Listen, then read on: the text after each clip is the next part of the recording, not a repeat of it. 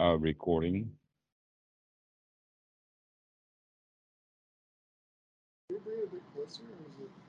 Well, guys, this is uh, uh, Friday night Sangha in the U.S.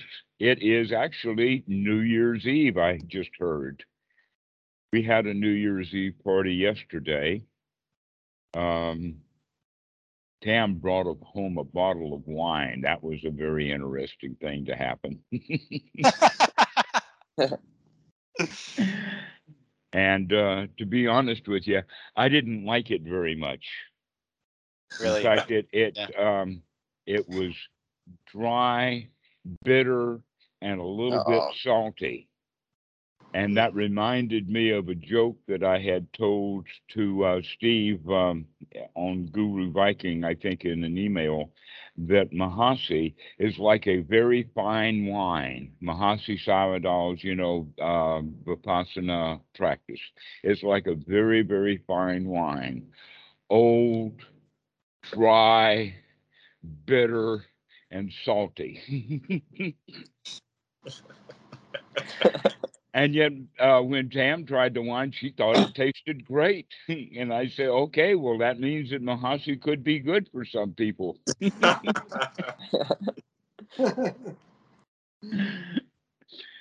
so, anyway, uh, happy new year. Every year is a new year. Isn't that interesting? They all start off new. But the thing that's really kind of amazing is is that the end of the old year and the beginning of the new year doesn't mean much. That in fact, the New Year's Day seems to be really, really artificial in the sense that almost all of the original old holidays had to do with um, uh, solar events, like the equinox or the solstice, um, Easter, Christmas, all of those kind of things. But New Year's doesn't make sense. Can anybody tell me why New Year's is when it is in New Year's? Nobody knows. It had to do actually with the change of the Gregorian calendar when they recognized that the way that they used to keep track of the year was beginning to drift over the centuries. And so they had to readjust the calendar, and that's what made the beginning of the year the beginning of the year the way that it was. So it's quite artificial uh, time designation. So at this artificially manufactured holiday, happy holidays if we're going to manufacture a holiday just out of the blue like they did with New Year's, we can make everybody every day a holiday. Dhamma day. yeah, every day every is a holiday. every day is a holiday. So, uh, with that note, may each one of you enjoy a holy, blessed day today, just like yesterday. So today we were going to open the new year with a new um, kind of thoughts about an organization that means that we need to uh, actually find a way of organizing. As we have talked before, the Dhamma came to the West differently than the Dhamma spread in Asia. in Asia, when the Dhamma spread, it spread with a small group of monks. Like to Thailand, they brought not just one monk who showed up, but they brought the Sangha with them. And so um, that went in the West when the Dhamma came. It came because of Westerners being interested in the Dhamma rather than monks just happening to show up in the United States. And that that happened then and continued to happen since, let us say that Buddhism was kind of first introduced in the United States in the 1830s with Henry David Thoreau and Emerson. Later, uh, um, uh, Madame Blavatsky and Alcott and um, uh, that group with Krishnamurti were reintroducing it with the Theosophy Society in about 1880. That's also when the translation started to happen, that the British were already in uh, India and Sri Lanka. And the scholars were interested in the old languages. And so that's how the Pali started getting translated into English, was by uh, Western Buddhist, not Buddhist, they weren't Buddhist at all, they were just Western scholars who were interested in translations. And so they translated the Pali into English without even understanding the subject matter that they were translating. And they also didn't have very um, good ways of doing the translation because the language had been dead for many, many centuries and nobody really understood it uh, directly, especially in India. It was only in Sri Lanka where they were collecting the literature that the locals knew anything about Buddhism, but for some reason they weren't consulted. And so uh, the, the beginning English translations had very, very big difficulties with the Dhamma itself, as well as they had no examples of what it was like for someone to be completely free in the moment. And so uh, the West and Western Buddhism now is um, operating under the delusions of a broken Sangha with little or no Buddhas and certainly no Sangha. Now, what we mean by that, the Buddha, the Dhamma, the Sangha, is the triple gem, and that this is a very important quality of Buddhism that we have to have a community were practicing together. That that was what the Buddha offered when he uh, started the Bhikkhu Sangha uh, back in the day, and that was a place for guys to come and hang out and practice the Dhamma together, rather than being around ordinary people who didn't care about the Dhamma at all. They cared about money and women and dogs and cats and money and uh, politics and more money I- and that kind I of stuff. I just want to stop you and say I feel personally attacked right now. 'Cause I got a cat in my lap.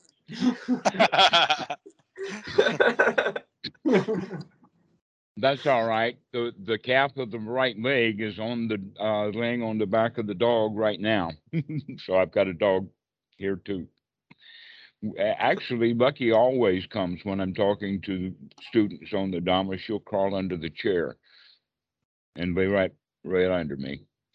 So anyway, back to the point is is that it is community that helps us. That many many Westerners, their whole Buddhism is book reading, and then when they really get stuck in it, then they go to Reddit or to online groups to talk to other people who have read books and done some practice. And so they they don't know how to do sangha. In fact, the place that uh, we would learn to do sangha is from those who are already practicing sangha, and that would be the Asian community who has come to the West. And so the way that Westerners should learn about Sangha is by learning it from those who understand it and know something about it. And that the Westerners who are teaching the Dhamma didn't stay in Asia long enough to find out what Sangha was all about. So Sangha doesn't come to us from Westerners, it comes to us from um, Asians who have been doing it and practicing. There's the exception to that is uh, Western Westerners who become monks and stay monks for many, many years, like Sumedho and uh, Achan Amaro and Achan Pasanno and Achan um, uh, Thanissaro, um, Santikaro, those groups of guys who have stayed in Sangha, but for some reason, very few people in the West will go to the Western uh, temples that have Western monks in them. They would rather go pay a whole bunch of money to a retreat because the guy who's running the retreat is somehow famous. And so, uh, doing retreats, by the way, when someone goes to do a retreat, almost always it's done in silence, which means there's really no opportunity to pound Sangha in the retreats. About the best you can do is one hour or two hours after the retreat is over before everybody packs up and goes home. And so the retreats don't foster Sangha the way that we should be looking at it. And so um, to get started, uh, Keyshawn has something that he wants to add to this before we continue on with it. Keyshawn, you have the floor. Yeah, so thanks for laying out, you know, the idea because I, I was talking to Eric and I mentioned that, you know, there's really not much of a Buddha, Dhamma, or Sangha with respect to like Western uh, Buddhism uh, aside from perhaps what already exists maybe in the wats amongst some nobles. Um, that that's you know few and far in between. Like you said, it's either Reddit or a book or something like that. And uh, you know, but however, I find that you know we now are hearing the noble Dhamma. We're receiving the noble Dhamma. Um, Eric is spending has spent some time at the wat, and uh, you know, in terms of being amongst the Sangha. Uh, and also, you know, we're talking to you, Dhammarato, who's very skilled at, you know, working with the the noble Dhamma. So having Eric here, someone else who also understands the noble Dhamma and who is also con- communicating with you, Dhammarato, here.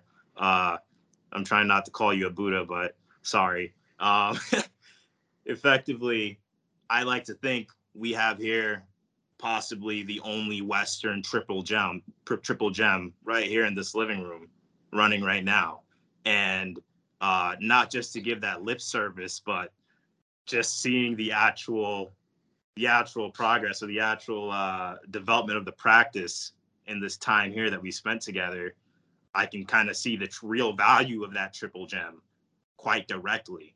Um, so just one one example here, one thing to bring up that I had had brought up, uh, you know, with Eric and with Robert, and actually in the in the UK Sangha chat, um, someone had posted a a, a, a diagram that said it's like this this flow chart that says, "Do you have a problem?" question mark, and then it flows down on one side. It says no, and then it says, "Don't worry," and then on the left side it says, uh, "Yes," and it says, "Can you fix it?"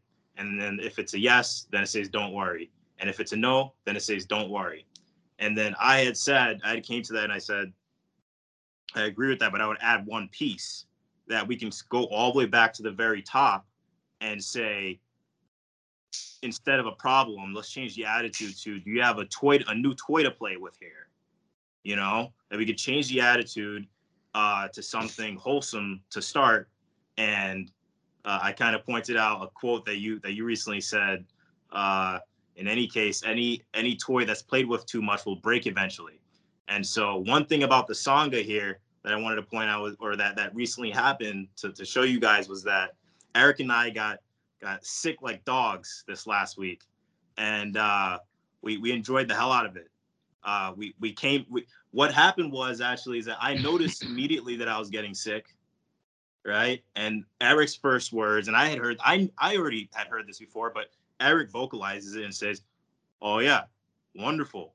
Getting sick is uh is a wonderful gift. That's uh you know Bhikkhu a great opportunity to practice." So he's saying it, I and you know I'm saying it. We're going back and forth. We're we're we have this sort of sati going on that we're bouncing off of each other, pumping each other up to keep this going, keep this right attitude going about this whole thing that we started with we don't even have a problem. We have a new toy to play with. And that allowed us to keep that fire going uh, to the point where we've played with this this thing so much. I don't even feel sick anymore. I think I broke my toy. Um, and so uh, and, and then Eric was just recently pointing out to me that what I was saying about that flow chart going back to the top of do you have a problem and changing it to uh, do you have a new toy to play with is actually synonymous with the first step on the noble path, knowing that no matter what happens, you can clean your mind out. And this is not held by ordinary people because they have problems, but we have toys. Hmm So that's all I wanted to to share about the song and and, and the value of it. And that That's that this would have never happened. I don't. Well, you know, let's say I was alone and I got sick. I mean, perhaps I would have thought, yeah, Bhikkhu Buddhadasa said that, but there might have not been that real spark and that back and forth and that constant going back and forth. That you know, that opportunity could have been missed uh, potentially. There could have been more moping involved. Really inspiring, Keyshawn and Eric. It's awesome. Oh yeah, Alex, you can do it. I know. I know I can. You've done it. You've been doing it, and I've seen it. I've been doing it. And nobody's gonna stop you.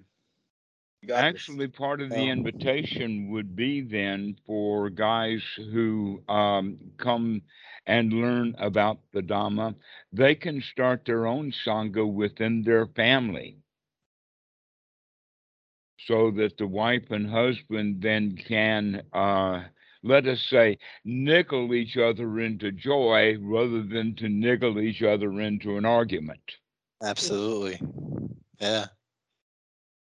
and that that has a lot to do with appreciation that we it's easier though to appreciate someone that we have great respect for and that in fact that's what the whole word arahat originally meant and that that's the way that we should intentionally use it rather than piling on a lot of rules for it um, and saying, "Oh, you can't be an arahat if you don't have this, that, and the other thing."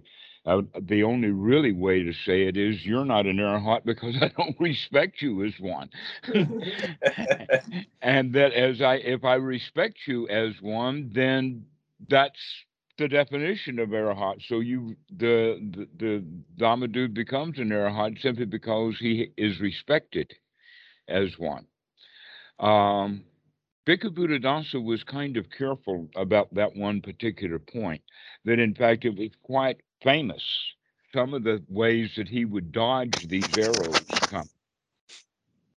Um, like, for instance, is, is Bhikkhu Buddhadasa enlightened? And by the way, the Thai people, because of the Thai traditions, as well as being around Buddhism for many, many centuries and probably getting the same kind of answer over many centuries, they stopped asking that kind of question.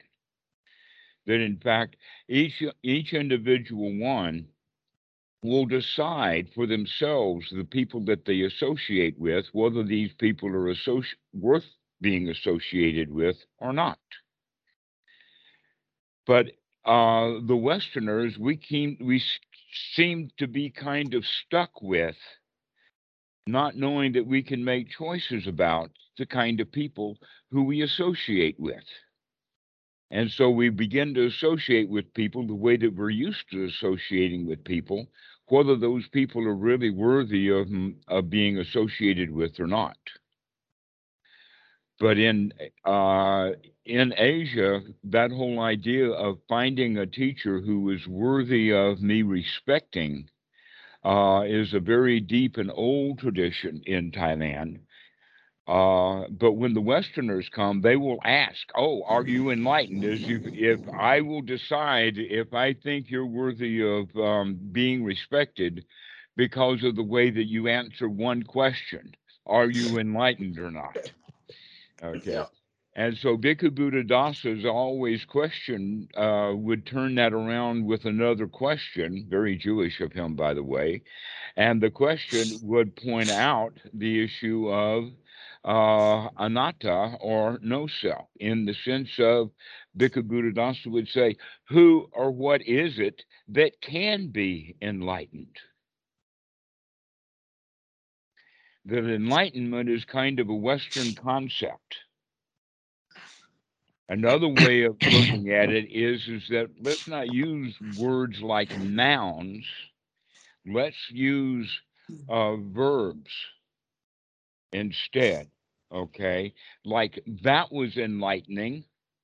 Hmm Okay, I put my hand on the hot stove and my hand comes off burned very quickly, and I will say, "Oh, that was enlightening." Now I know not to put my hand on the hot stove. Or like when you can remember to not be selfish. Ah, yes, that's what's enlightening. And so when we are in association with other people that make enlightening statements, then the whole group has an opportunity right in that very moment to lighten up.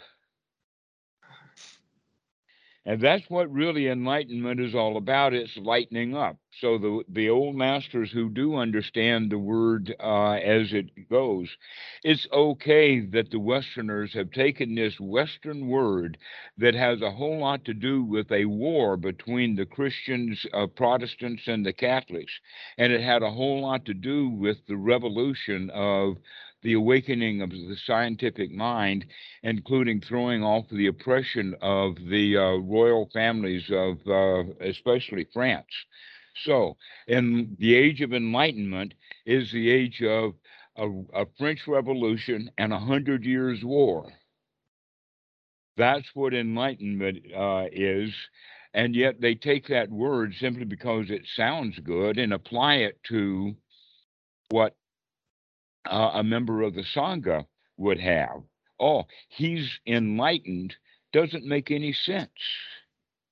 Does that, what does that, do, what kind of definition do we use for the word enlightenment? So, one of the ways of looking at it is, is that, okay, let's take the word apart and look at the central ingredient of the word enlightenment is the word light. Well, that means that we've got something to work with now. We can turn the lights on. We can see the light of day. We can um, understand through seeing things clearly. And this is what we mean by light. Shine some light on it. Look at what's going on. And then the other aspect of enlightenment is to lighten up, to drop the burden. And so the two in combination is is that when we can see what's going on, we can see that we're we're uh, carrying a burden around. Like for instance, we're wearing a backpack, and we we wear it so long often that we don't even know it, and we don't even recognize that it's hard to sit in a chair with a backpack, and it's hard to move around with a backpack. But we're so used to carrying that backpack until someone comes along and says, Hey, man, why don't you put that backpack down? It weighs like 30 kilos. Just set it down. And so that's the first thing is to wake up to, oh, I don't have to carry this thing around all the time. and so now I can take it off. And the second form of enlightenment is being a lightweight now that we've dropped that baggage. And so, what we need now is good friends who know what backpacks look like, know how heavy they are, know what it's like to take it off and set it down. And so, we invite each other to do that. Hey, man, you're wearing your backpack today. oh, that's right. Yeah, I can take this darn thing off. I don't need it right now. Yep. that sounds very familiar with Eric here. Excellent. And in that So- case, it's more like you're letting your friend know you can take that off instead of insulting him by saying, "Oh, you don't understand these teachings. You're not enlightened." Yes, exactly. Western I see you wearing a backpack. of- You're no good. You've got a terrible personality. Wow, you've got no morality at all because you're wearing a backpack. You know, that's very Western mentality Mm. Rather than being able to help each other. And so that whole point then that you're making, Brandon, is very important. And that is the issue that friendship is what really the Sangha is all about, which is exactly what the Buddha was um, uh, talking about, that friendship is all of the Buddha teachings. Now, you can say that it, it depends upon the way that you use the, uh, the word friend, but if you use the word friend in various ways and apply the word to the various ways, you can see that the Buddha's teaching is nothing but friendship the friendship inside that you become friends with yourself on the inside and when you're good at doing that then you can be uh then you can go to be friends with goodbye alex Bye, guys. good Bye. friend Happy Happy New New Year. Year. Happy go New Day. enjoy the holiday All right. Goodbye, my good friends. Go have a bottle of wine. Yeah, a- dry. a backpackless night. Great. Okay, see you later. Uh, All right, so we were getting to the point of talking about the backpack and the friendship that we can have together. And that friendship is, um, let us say, in every respect. We can be friends with ourselves. We can be friends with the house. Oh, Brandon, you still here? I'm still here. Yeah, I think we lost him for a second. That there are duties that we We- have We lost you for, for 30 seconds. We there. lost you at the moment you said house. I can hear you and the recording is still going. Can you hear me now? Yeah, Yeah, we're can hear now, you. I think. We lost you at house. Okay. I don't know. anyway, we, we were talking about friendship. Yeah. And the various ways of friendship, both on the inside and the outside. So we become friends with other people. We become friends with the house. That uh, uh, Bhikkhu Buddha also talks about the Dhamma uh, in the sense of the duty to the Dhamma. Now, in this regard, we're talking about the word Dhamma has various ways of definitions, uh, but all of them have to do with the reality or the way things really are. You could also say that it's like the thing that's the real thing.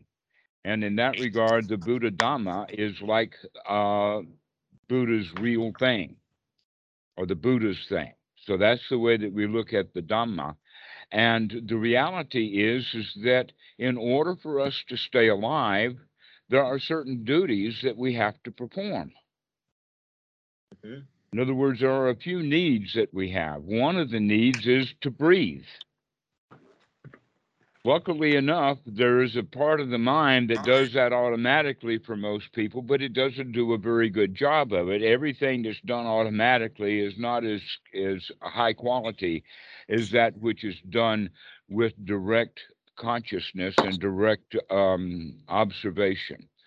And so um, breathing is one, eating food is another, but um, living among other people has some duties or some requirements to it.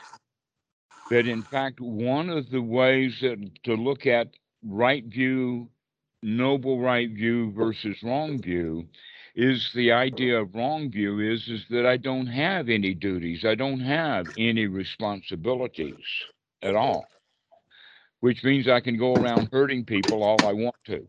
That there's there's no um, uh, feedback or there's no retribution. Uh, and this causes disharmony when we think that there is no uh, duties to the Dhamma. That in fact we all have duties to the Dhamma, we just don't know it. But as the Dhamma dude gets more steeped in the Buddha Dhamma, we recognize, oh, there is this responsibility. That in fact, the second noble truth really points this out in a big way, in the sense of uh, the cause of suffering is not because this guy's yelling at me. The cause of suffering is because of my own greed, ill will, and ignorance about it. And so when I recognize that, now I can perform my duty to the Dhamma by coming out of my greed, my ill will, and my ignorance, and helping that to happen. Because when we are ignorant, it's really hard to wake up. Can I say something we've about that, Otto? Pardon? Can I say something about that real quick? Yes, go right ahead. Because Eric and I, I, I was talking about this exact topic with Eric, and so I think it's a good space to uh, introduce here. So we were saying how the the duty to the Dhamma, and when I when I first heard that, I feel like it's easy to kind of uh, make a couple of associations and say, like you know, you can almost say like duty and chore might be a similar word that you you could start to use and and you know could start to appear as a, a chore or something like that, a job that you don't want to do. And a lot of the time, with uh, new practitioners, you know, taking a long deep breath could become tiring or as a chore or you know this duty that we have to the or that we're applying to ourselves to the dhamma uh, is maybe like a like a duty. But as we uh, develop some skill, and you were just getting into Paticca Samuppada of how seeing how I'm causing my own suffering, and that this duty to the Dhamma is something that I want to do with great gusto, that something that I want to do with great enthusiasm. Uh, you used an analogy a while back. You, know, you used to use about taking out the trash. That you could have Mhm. one attitude about it. This is your chore. This is your duty, and but the sun might come down one day and say, "Wow, this stuff really stinks," and take it out with great enthusiasm and toss it out. And so now the Mhm. duty to the Dhamma is like, you know, something that you wake up excited about, you know, to, to do your duty to the Dhamma. Excited to take out the trash as opposed to resenting it or having resistance and things like that. Uh huh. Actually, the word duty, I think in um, at least in the U.S. in uh, modern times, the definition of the word duty has changed in exactly the way that you're mentioning it. That in the 1940s, um, we had patriotic duty, which people were enthusiastic. That we were at one time enthusiastic to find out what our duty was and then perform our duty, because not performing our duty is of great suffering. That in fact, that's the that's another way of describing what the Dhamma is, or the uh, the teaching of the Buddha is is that uh, the easiest way to have a happy life is by just performing our duties. And that when we don't perform our duties, then we're going to have an unhappy life. And we think then that in Western culture, all my duty is I've got to go to work. No, that's not a duty. That's a mistaken kind of duty, like patriotic duty is not really a duty. What kind of duties then do we have? Well, the duty to breathe, the duty to wake up and look at where we're going. The, the duty that we have is, um, let us say, to stop adding our crap to the world. Or another way of saying that is, is that our duty then becomes becomes to be friendly with the world. That becomes kind of a duty. All right. So if we are around other people who understand those duties in a happy, joyful way, then that's Sangha.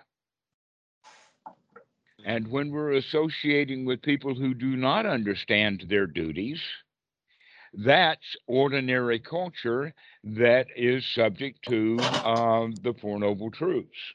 and so, this whole concept then of that we are not an island unto ourselves, that we are all interconnected with one another, and that if I'm not doing my duty, that affects other people, especially those who um, will see that and misunderstand that what I'm doing uh, that is not really duty, they'll think that it is duty. For instance, the little boy is walking down the street uh, with his dad, uh, and his dad uh, sees a cop across the street, and he gets angry. The little boy will think, "Oh, my duty is to operate like my dad is, is to be angry at the same things that he's angry at." Well, actually, in another way of looking at it, the dad then at that point in time has a duty to the son to not teach him to be angry at inappropriate times. And so the dad is not being uh, Sangha with his child right then because he's more interested in how he feels rather than how he affects others. All right. So that's another important point about what friendship is. Is friendship is is that we see how we affect other people. And when we do that, then we can perform our duty correctly with them. And when we recognize that anything that we get ticked off about with someone else is probably a trait that we have. The psychologists know this and call it projection. An example of that would be the people who hate fat people the most are people who have trouble with their own fat. Fat people don't like other fat people because when the fat guy sees the other fat guy coming, his fatness reminds the this guy of his own fatness. And so two fat people come together and they immediately don't like each other because each one of them is projecting onto the other what he is feeling. That's just one of many, many examples. Perhaps you you you guys don't have that issue, but those who do have fat issues know that we don't like to be fat, even though it's just part of the genes. That Could you, there could are you also say that uh, that what you're describing about something that we get mad about is something that is one of our traits, you said, or one of our patterns. Could you say Mhm. that that's one of our buttons? Is that another word you would use? yes, That's one of your buttons. Yeah. yes, the things that we don't like inside of ourselves, we project onto others that that person is a bad person because I don't like that trait because I have it within. Okay. And because I can't deal with it within, right? It causes a lot of problems for me within. So Mhm. it creates that bad attitude toward it, and then you project that everywhere, wherever Exactly. you see it. So an so an example of that then is is that people who lie don't like to be lied to. And so not lying becomes a social uh, social issue, and that lying is uh, is a social faux pas, or at least at one time it was. Now it seems that people are getting more and more okay with it lying because they recognize that their politicians are lying to them, and for some reason it's okay that politicians lie, and because it's okay with politicians lie, then I can lie too. But the old original position is is that we don't like it when we're lied to. But if you can get over your own lying, you can see that because I am now free of the of the lying, at least relatively so, and I recognize that it was a trait that I had, and that I'm careful now not to tell direct lies. Then it is um, actually a skill of catching our own lies, we can begin to catch other people lying. But if we do that with the, the attitude of the beginner, of, oh, now I don't like lies, but I can see lies, I go around and now I'm opening up. You see, in originally the idea is, is that we really don't want to see other people lying because that makes us feel bad because we're too are liars. But when you have no more lies, then you know the the the work that you had to go through to see those lies, stop them before they came out. And we can recognize that other people are, are lying because they just don't have one little thing that I have had to to develop. Which means now we can have compassion for people who are lying rather than hate them because we hate the lies inside. In other words, when we become friendly on the inside, then we can become friendly on the outside with other people, even though they're lying to us. But the difference is, is that in the uh, in the original thing, we're we bring doubt. Oh, maybe they're not lying. Maybe what they're saying is correct, and so I'll go ahead and believe that lie myself. That's the way that they would expect you to do to treat your lies. But instead, what they get when they're lying is a big belly laugh. Oh, I, I get what you're saying. I know what you're doing here. And they begin to recognize then that they don't have to be stuck in their lies, that they can come out and be joyful instead. Okay. That's the point about it in Sangha. is is that when you recognize something within yourself that you don't like, that means that it's your job to take care of that in within so that you do come back to a whole position and then you can help others with theirs rather than the way that society operates. In other words, someone who has been on a diet many years over their lifetime, they begin to understand how difficult dieting is, and so they give other people who are fat a break. But if you're actually fat and trying to lose weight and can't do it, that's when you hate the fat. And so you want to uh, hate other people who are showing their fatness because that reminds you of your own fatness, right? Same thing with lying, same thing with alcohol use, same thing with smoking. In fact, the ones who hate smokers the most are newly ex smokers. People who have never smoked, they don't have so much about it, but um, we could uh, but when somebody's got smoking on the mind they don't like it because they're trying to get over it. So you can see that that happened in almost every case. This is projection. Lying we project about that. Be- being fat alcohol use tobacco.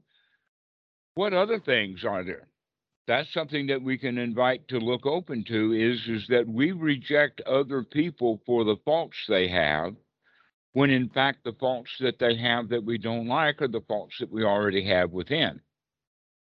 If we are in a group of people who understand that then they can mutually work together as a sangha for everyone to come out of those projections and to come out of their stuff. So this is part of the value that you were talking about, uh, um, Keyshawn, is that yeah, you're sick, and and your your friend is sick, and you don't like him being sick because you don't like being sick. But when it's okay for you to be sick, then it's okay for your friend to be sick. Mm-hmm. This is basically socialization or socialism and that it is an instinct within. It's the nesting instinct. We go along to get along. There's many, many aspects of this uh, nesting instinct that is detrimental.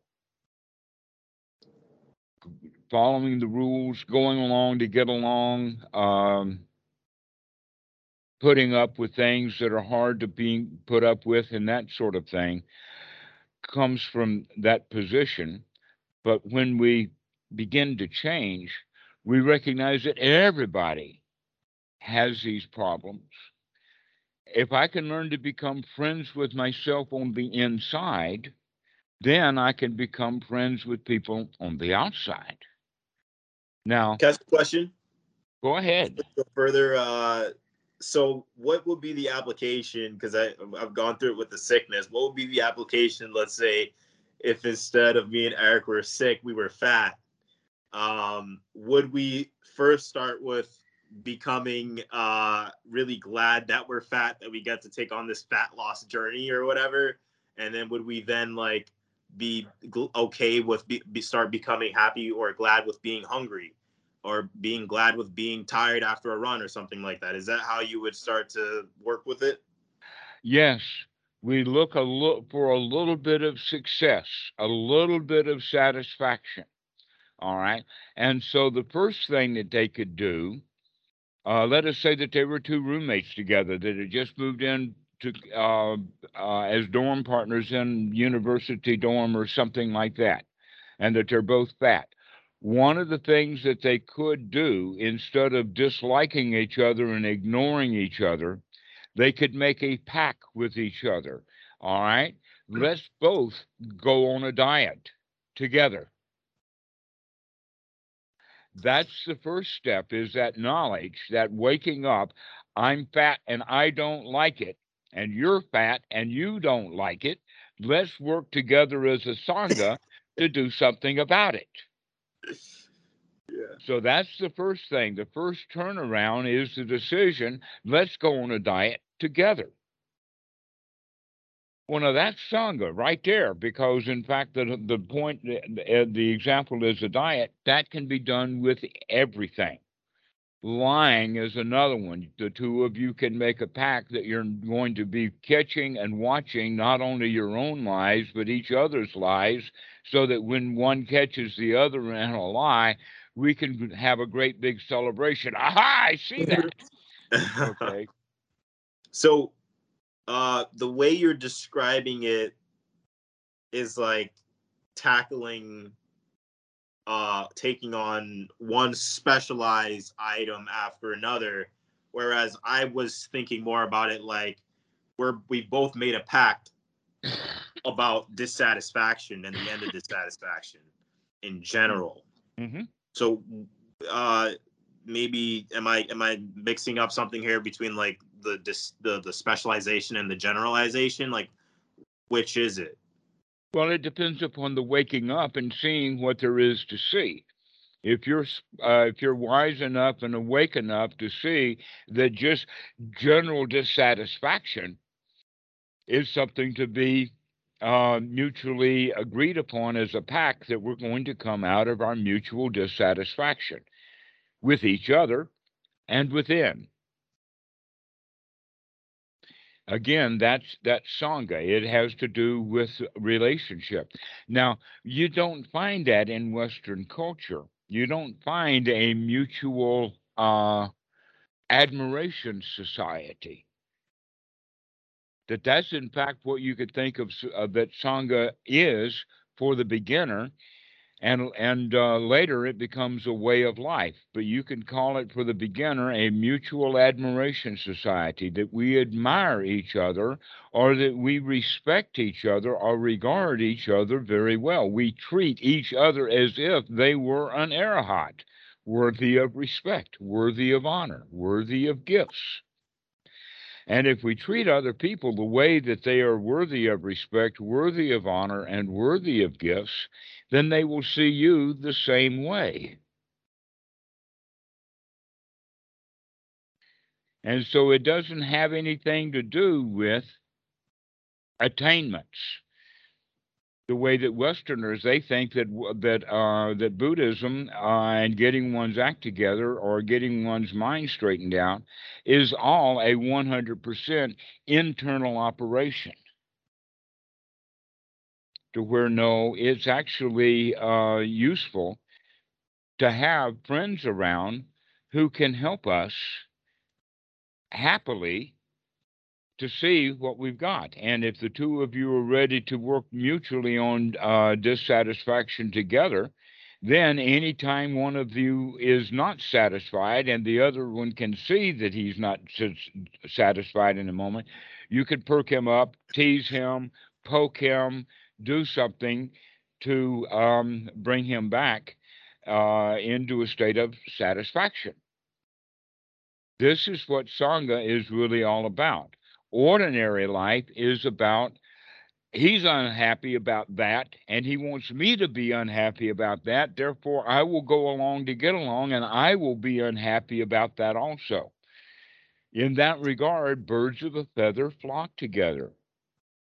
Those who are uh, really gung ho on global warming, they know other people who are gung ho on global warming those who are gung ho on this or that uh, politician will find other people who are gung ho about that politician and they associate with them. For some reason, that doesn't happen very well with Buddhism because in Buddhism, everybody says, I'm gung ho on Buddhism, let me buy another book. Mhm. I'm gung ho for Buddhism, let me go uh, to a retreat and really practice hard to where the real attitude is I'm really gung ho on the teachings of the Buddha. Let me go find people who are gung ho on the teachings of the Buddha. That's what the Sangha is all about. So, this whole point that we're beginning to make is kind of an introduction into the value of, of Sangha. that without Sangha, it's very difficult to get anywhere on your own unless you're in complete seclusion. Seclusion is the only option, and in fact, this is something that is practiced uh, intentionally, is to get away from other people so that we can get away from their delusions also and come to deal only with our own internal delusions for a little while until we can really see them. But if we are in a Sangha, who are people who are doing that automatically, then seclusion is not so necessary. That in fact, it's quite possible for one to gain all of the, let's say, ad- admirable qualities that one would expect from a, uh, let us say, a long term meditation practitioner. And these guys haven't practiced at all. I, I would say it would be like this uh, tell this kind of story.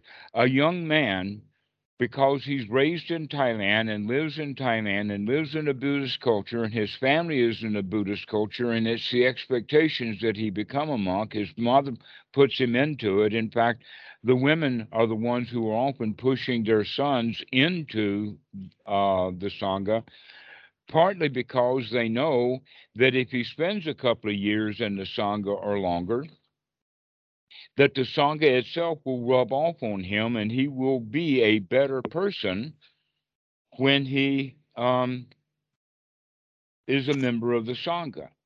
And so the meditation practice may be of value for him.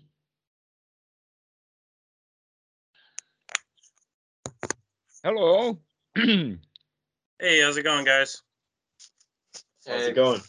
What what's your name again? I uh, Connor, is that it? Pretty close, Corey.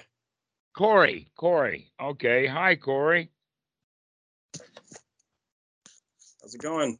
Yeah, I just thought I'd come chat. I didn't really have anything else planned for the rest of tonight. All So right. Well, we're we're uh, we've been in it for nearly an hour now and been uh, discussing sangha, um, and that we were talking about uh, in the West, everyone thinks that the meditation practice is their practice. They practice once a day for an hour. They'll go to a retreat. They'll read Dhamma books. But it's also possible that a young man can come and join the Sangha and spend several years without ever doing any meditation practice, but he is in the robes and he has expectations from his family about how he's to behave, as well as he's got examples in the Sangha who are helping him to behave. And so, without any practice of meditation at all, other than the practice of the sila or the patimokkha or the responsibilities of, of the monk, practicing that way, as well as being around uh, members of the Sangha, it rubs off. So that one can learn to live uh, in the Sangha and be a great member of the Sangha and be highly respected by the Sangha and to never spend one day in the practice of meditation. Okay. So if that's the case, then the Sangha and the community that one lives in is more important than a practice of meditation because there's also the possibility that some Westerner can be gung ho about the Dhamma, practice meditation uh, daily, year after year after year, and still gets angry and writes on Reddit. Yeah, And so, um, when we understand that the practice of anapanasati is something that we can practice because the guys around us are practicing it, and we don't have to think of it as a formal meditation practice. It's just to wake up to recognize you don't criticize other people. yeah, That's an important part within the uh, the the sangha, is that we don't criticize others. That's that was actually drilled into me intentionally by a whole group because I had um, actually criticized another monk, um, not in public, but just in conversation with a couple of other people, and it got all over because that's an important point. And yet, uh, criticizing others is a constant thing that we do in the West. That we criticize each other on a regular basis because we were criticized on a regular basis when we were a child. Yeah. And yet we People don't like have a culture of constructive criticism. Yeah. There's that constructive criticism, you know, so everybody thinks it's okay to do. And they always try to do it passively or do it nicely, but it still takes a toll. It still creates mind loops and mind issues that ultimately have to be worked out eventually. Right. Well, these two people that are criticizing one another, they have the point that they are not in Sangha or in agreement with each other that it's okay for you to point out happily the things that need to be looked at, which is different than criticizing me for doing it that we become critical of each other because we're critical of our own selves. If we can learn to be not critical of other people, we begin also to learn to not be critical with our, within. So this is another example of sangha with this concept of birds who uh, uh, birds of a feather flock together. That uh, people who have like minds associate with people with like minds, and that Westerners who are interested in the Sangha or interested in the Dhamma, they inherently know that it would be better to associate with people who are also in the Sangha, but we don't know where that Sangha is. Where is that Sangha? That's what we're doing here is we're beginning to develop it. I want uh, that's one of the things that you can see that western teachers of the dhamma they don't really care whether the students know each other or not. Because western meditation teachers they grew up in their dhamma practice without having a sangha. And so they don't see the value of it but if someone who has been a monk for many years or been in the Sangha long enough to see what it really is going on there, then he really does want the students that he has in the Dhamma to actually give and teach the Dhamma to each other. That why should the teacher be the star of the show? That in fact a real teacher would be very very happy in the middle of his crowd of students rather than out there leading them someplace Mm. and so getting a sangha going is going to be mutually um, beneficial just like uh, i promoted eric and uh, kishan to get together out in the woods and now they um, have a little private sangha going. And I would suggest that uh, this can be part of the core that we can get things started to reach out. That I um, there's actually the Discord group that we have, and that I would highly recommend that we spend time nurturing and encouraging people on that, as well as the sharing that we can do uh, on Skype. So we have both the Skype and the Discord where we can, uh, with the right understanding, go to these places so that we can develop Sangha. Now, the idea, if we can start it just about now, we can talk about that we can do more formalization. That uh, the idea is to have a foundation that is um, already with a group of people who are in Sangha together to work to promote the idea of Sangha within Western Buddhism.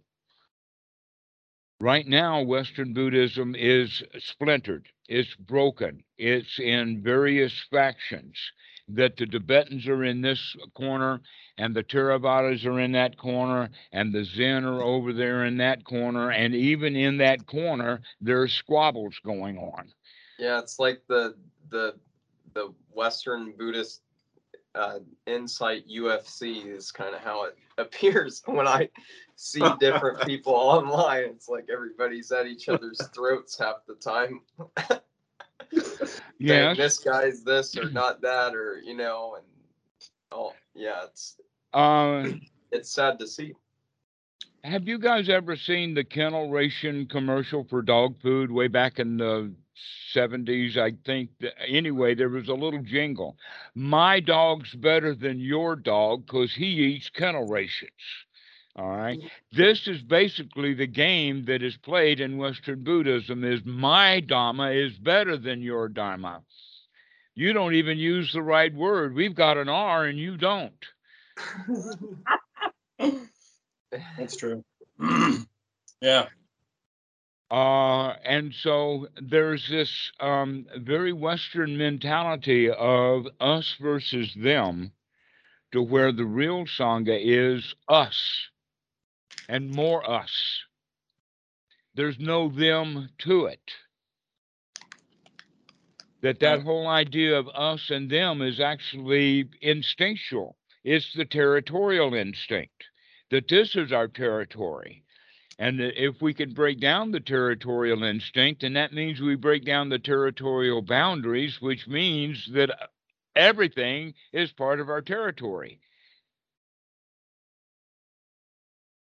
That our territory is everywhere. That in fact we don't. Uh, if you think about it, is the the the Zen in this corner, and the Vajrayana in that corner, and the Mahasi in this corner, and the Buddhadasa in that corner, and and that kind of thing they're still in the same boxing ring. Yeah. And that's what they do in that boxing ring is they box with each other over my Dhamma is better than your Dhamma. The Buddha actually uh, referred to this is uh, in this way of saying is is that my opinion is correct and right, and all other opinions are wrong. The Sangha position is my position is right but needs help, and everybody else's position is also right but could use a little help. So let's help each other so that everything is okay and hunky dory rather than competitive. And the competition is very strong to the point that we make it a, uh, a business model that in fact Western Buddhism is more attuned to the Western business model than it is to actually Sangha or sharing. Uh, the original teaching of the Buddha promotes generosity, which means having a generous spirit with other people. And that may or may not have anything to do with money. It has to do with generosity of spirit or generosity with joy, generosity with gladness, and also generosity and gratitude work hand in hand together. That if things are working correctly and functioning properly within a Sangha, then the gratitude is always the response to generosity. And so generosity and gratitude are together, and the two people make each other feel good because of that kind of sharing. Uh, but when we have the idea of uh, I know the Dhamma or the Dhamma is mine, then that selfishness is what we find in regular society. And so, coming out of that selfishness by just being a part of something that's bigger than ourselves is one of the ways of coming out of that selfishness. And so, the West, go ahead. So I'm just trying to reconcile in my head, I guess, a story that that you've told before about Bhikkhu Buddhadasa or maybe Wat Suan Mokkh in general that the attitude was if someone came seeking answers about rebirth or uh, magical teachings that they would be directed down the road. Yes, in a joking kind of way. Okay. with the idea that they're not going to go down the road. They're going to stay here and get some real Dhamma, as opposed to getting a plate full of magic that they were looking for. But there's always that that invitation that if if someone wants to come in and then um, add something that is um, unnecessary un, uh, unuseful then uh, that's a good point to uh, to make or to point out that beliefs in things that happened deep in the past really don't have much effect about what's happening right now. The things that happened on a particular day 10 years ago, you don't remember any of that stuff. It's gone, it's dead, it's in the past. So let's let all of the past be dead, no matter how far back the past goes. The original teaching of the uh, the the concept of karma was not really about having to deal with old past dead karma, nor was it having to do with the future. I'd better behave myself because in the future, I'll have to deal with what I did now. This is normally the way that it's taught. This is how it's taught to children in uh, the idea of the precepts that if you kill somebody, that you're going to get killed in the next life. What are you going to get killed in this life? You're going to get killed many times. that in fact, you don't have to go around killing people to be killed. And so that idea of the uh, do um, we get an overly detailed view of a tit for tat, like a um, one kid slaps one uh, his friend, the kid next to him, and that kid slaps him back. Just one, you know, tit for tat, back and forth, and we see the law of karma like that, rather than seeing it as no. What we really need is to see it is that we have a duty to the Dhamma. We have a duty to reality, that we don't have duty to some karma machine or to some God in the sky who is doing the job of a karma machine, that really our duty is to the environment or to the life that we're living, the entire Dhamma, the entire um, way that we live, all of the people that we're involved with, and everything like this. I'm uh, reluctant to use the word world because often we use the word world as a conceptualization of things that are way out there, far away. And so I'd like to give you the concept from the Dhamma uh, perspective or from the Sangha perspective that your world is only that which you have some sort of contact with. Okay, an example of that is Biden or Trump or any particular politician is not in my world. That Barack Obama is nothing but a concept in my mind with some pictures and photos and things like that to go with it. But he's not part of my world. I don't have uh, um, Roger Stone, for instance, sitting here on my porch. There's no possible Sangha there. And so let's look at the world as the world that we actually in, are involved with and have some communication with. And that uh, the world way out there is not a real world, it's a conceptualized world. An example of that is when we think of, of Dallas, Texas, when we think of Dallas, some of us have driven on the freeways in Dallas, and so we see Dallas as a set of freeways. Other people will see Dallas as just a, uh, a place on some map that we have in our mind. Other people who have been to, uh, let us say, a particular Wat in Dallas, then when they think of Dallas, they think of the Wat that they've been to. The fact is, is that no one can think of Dallas and incorporate Dallas. Dallas is way too big. There's way too much to it to even bother to care. But what we can care about is that part of the Dallas that we have some communication with. And if it's only just an, an object on a, uh, a map, then that's all it is. That's all Dallas really is to us. There's nothing else to it. So, this concept of living in a world that we are around and in means that this is the world that we can be friendly with. This is the world that can be our Sangha. that we're only communicating with those that we can communicate with because they're in our reality. So we need then to expand that kind of a world so that the people in Western Buddhism can understand that there is more to Buddhism than sitting and squatting on the floor for long periods of time and reading Dhamma books. That really the uh, the real Dhamma is about friendship. And so someone can spend 20 years in the Wat, in the Sangha, uh, with the Patty Morg and being a good monk, and that's all he's got on his mind is to just to be a good monk, not interested in enlightenment, not interested in becoming a noble, not interested in jhana, not interested in becoming a stream enterer, just interested in maintaining his lifestyle within the sangha.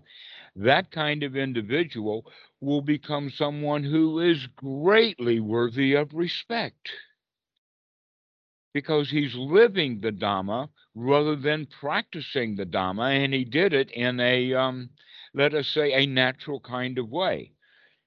But if you live around high quality people, that high quality will rub off on you, just like if you associate and hang around low quality people, that low quality is going to rub off on you. An example, if you've got three or four friends and one of them is the bully in town or the bully in the high school, then because uh, he is that bully, bullies always want to have companions around them to support their bulliness. So if you hang around with a bully, you're going to begin to have a bully mentality. And the bully wants other bully people to be around him so that they can work together like that. So that's a that's a is not sangha, but is is uh, association. I I generally like the term guilt by association. You become guilty of the things that that that are with the people you associate with. So if we can promote an organization where sangha is the foundation, then we can uh, begin to bring people together that are diverse from these various places. That's the beginning of the Sangha. And so we can see it that uh, there's various aspects of it. One is the aspect of, well, what about the Dhamma teachers that are already out there? There are literally dozens, if not hundreds, of people who are advertising themselves as Dhamma teachers. Um, you can see them on the internet, and that each one of them seems to be a solo individual. That in fact, um, Steve uh, James mentioned that he was very surprised that Dan Ingram and I can get along together very well, especially in the sense that it looks like that we're from a diverse background. To where, in fact, no, very similar background, but there's no reason to have a conflict because of different backgrounds. The question is, is can you be friendly with each other? Did you get in your background of Dhamma, all the practice that you had, did you learn to be friendly with other people who were in the Dhamma? Or did you stay in your old ways of thinking? Now I'm a big Dhamma teacher and I'm better than everybody else rather than recognizing, oh no, we've got a group here. And so one of the things that we need to do in the uh, in a foundation way or in an organizational way is to promote bringing these diverse teachers into a community among themselves so that they don't um, let us say compete with each other so that if um, uh, one teacher is in, let us say, Denver, and he has another teacher that he knows of in Dallas, and a new student comes to him on the internet that lives in Dallas, he's unlikely to tell that uh, student about the other teacher in Dallas because he thinks the student is my student rather than just another friend. Mm-hmm. That in fact, that's one thing about friends is that if you've got a friend and then you have another friend, then it's to your benefit if those two friends will become friends together. Now you've got three friends together. And if a fourth friend comes, you don't want to keep these other two friends away from him. No, you want to share with them also. This is the quality of friendship, is the quality of sharing. And so we need to promote it so that the Dhamma teachers can share with one another and become a Sangha rather than becoming a teacher because they paid $7,000 to some famous meditation teacher, uh, spent two years spending $7,000, and all they've got out of it is a certificate. A certificate. I am a Dhamma teacher. I paid $7,000 for a Dharma teacher's certificate, and I've got a certificate. I am a Dharma teacher. Okay. That's the way that we tend to think of it rather than a real Dharma teacher is just a member of the Sangha. How could he possibly not be a teacher if he's in Sangha? And so he treats everybody as Sangha. And so we, we treat everybody in that happy, wholesome way. So this is the first one is, is that the Certificate, teachers, certificate in lighter pockets. pardon? I said certificate in lighter pockets. a certificate in lighter pocket. I don't understand that. They spent That- their money for they spent seven thousand dollars on on the certificate, so they've got lighter pockets. Oh, I see what you're talking about. Yes, yes, yes, yes. All right. So that's one of the points is is that the teachers that are already out there teaching, we can promote Sangha within that group. The next one is the wannabe teachers, those who have been Western Buddhism and done enough reading and done enough retreats and done enough meditation that they become so about, uh, enthusiastic about the Dhamma, they want to devote their life to it. Now, that enthusiasm and wanting to devote one's life to it, that is in fact one of the better definitions of the word sotapan. Someone who is willing now to jump out of the lifestyle that they have had and jump into the lifestyle of Dhamma all the time, hoping that by doing that that they'll be within Sangha. But they wind up not being in Sangha. They just want to be in the Dhamma all the time. And so the general mentality that you find in the West, and this has happened time after time after time, and that is, I want to be a Dhamma teacher. I don't know how to be a Dhamma teacher unless I've got a place to do the Dhamma teaching. Therefore, the first thing we got to do is to ban- buy land or buy a building so that we can turn this building into a Sangha. Well, the building is not going to be a Sangha. It's the community of people who are the Sangha, not the building. But building a meditation retreat center seems to be the way that the Dhamma teachers want to teach the Dhammas by having their own retreat center. Well, guess what?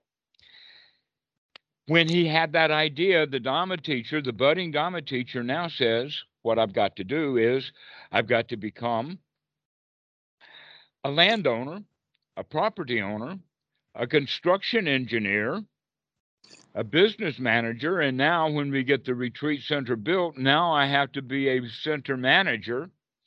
And where is the Dhamma teacher within all of this?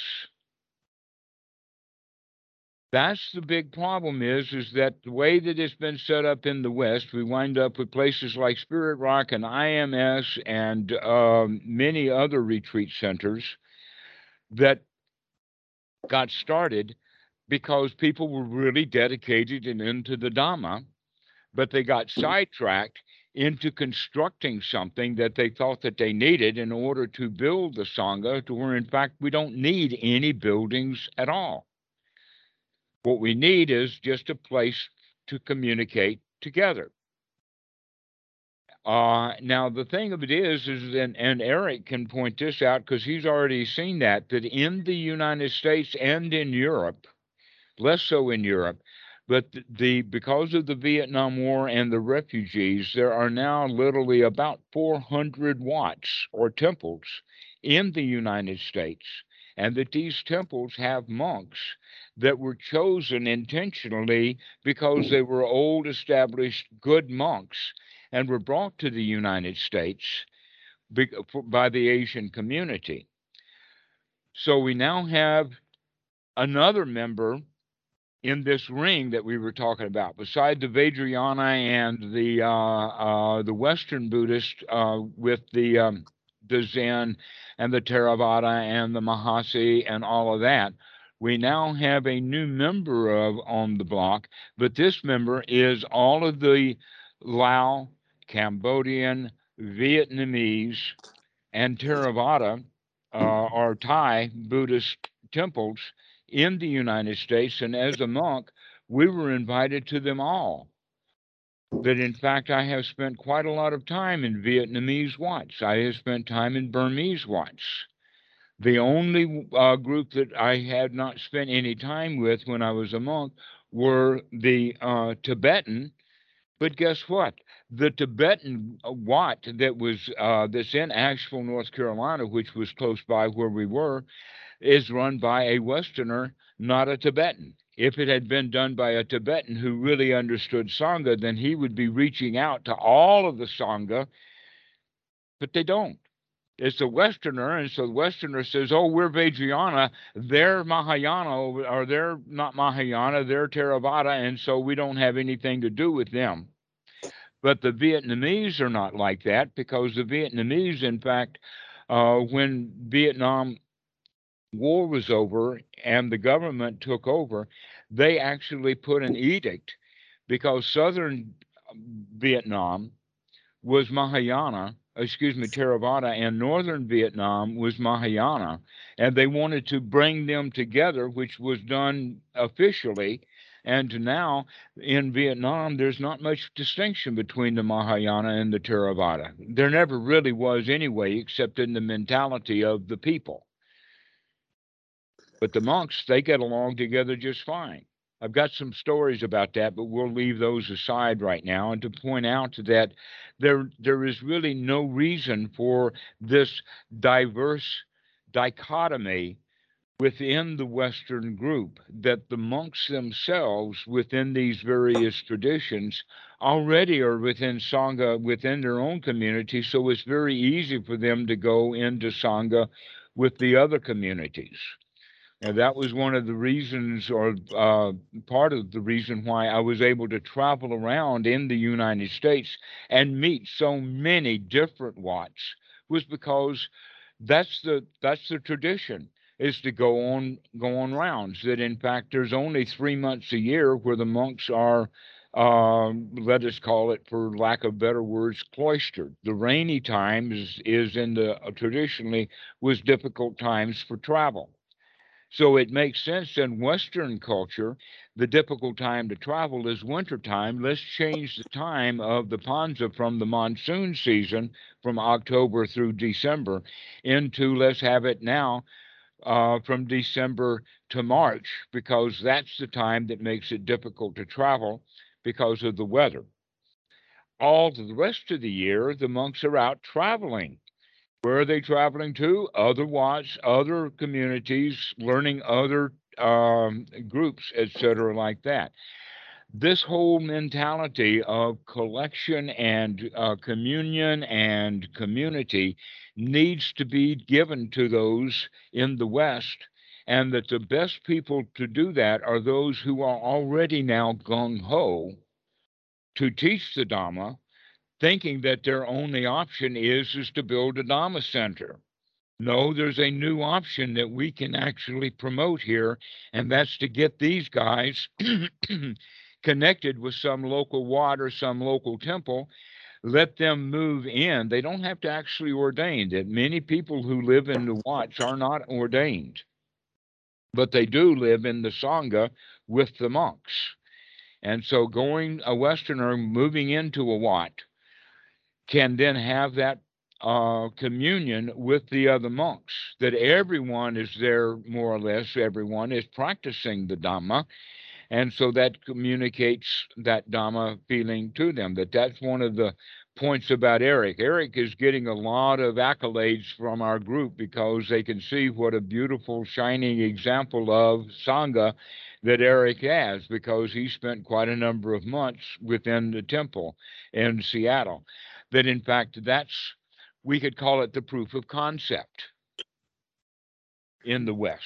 That uh, if we're going to start something, we need to have an example. Well, Eric is the example. Robert and I have been working with uh, with other monks in the United States to help promote, so that the uh, the the temple abbots are quite willing to have these Westerners come move in if we give them the right introduction and whatnot like that. So these guys who are wanting to become Dhamma teachers, we've got a built-in system for them. Come move into the Wat, come live with the monks. Within a short period of time, someone will get the idea. Well, why don't we open and have a weekly re, uh, meditation class here at the Wat?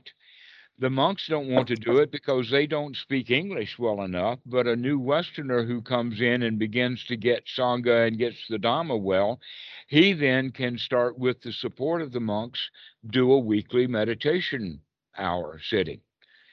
That can grow eventually into a weekend retreat. And that's exactly what the Wats would love to do. The Wats in the United States would very much love to have the Western community join in but there is a cultural barrier. There's a language barrier. There's all kinds of barriers there that we can break them down because we know how.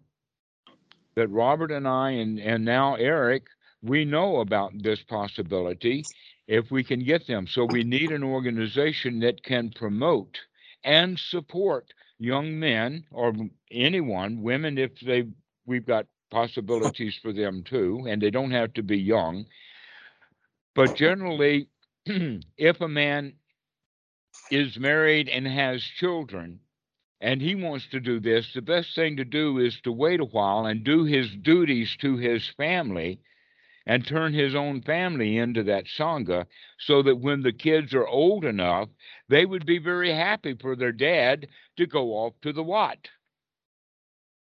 But if the kids are young and dad says, Well, I'm going to go live in the Wat and maybe be a Buddhist monk or whatever, without cha- setting it up properly for the family, he's going to cause trouble within his own family when he is, in fact, trying to resolve problems within his family. I told my dad that he should uh, take it. He should he should go live in Thailand. So you might you might have a visitor coming soon. ah, well, if your dad wants to come to Thailand, we've got room on the porch here. uh, Then, in fact, we've had people come through here on a regular basis, not since COVID, but even recently, uh, uh, we've had uh, house guests. So there's no problem for that. That's Sangha. Uh, so if we have these guys, then this organization can have some donations coming in from various people who would like to support Sangha, who would like to support the growth of Buddhism.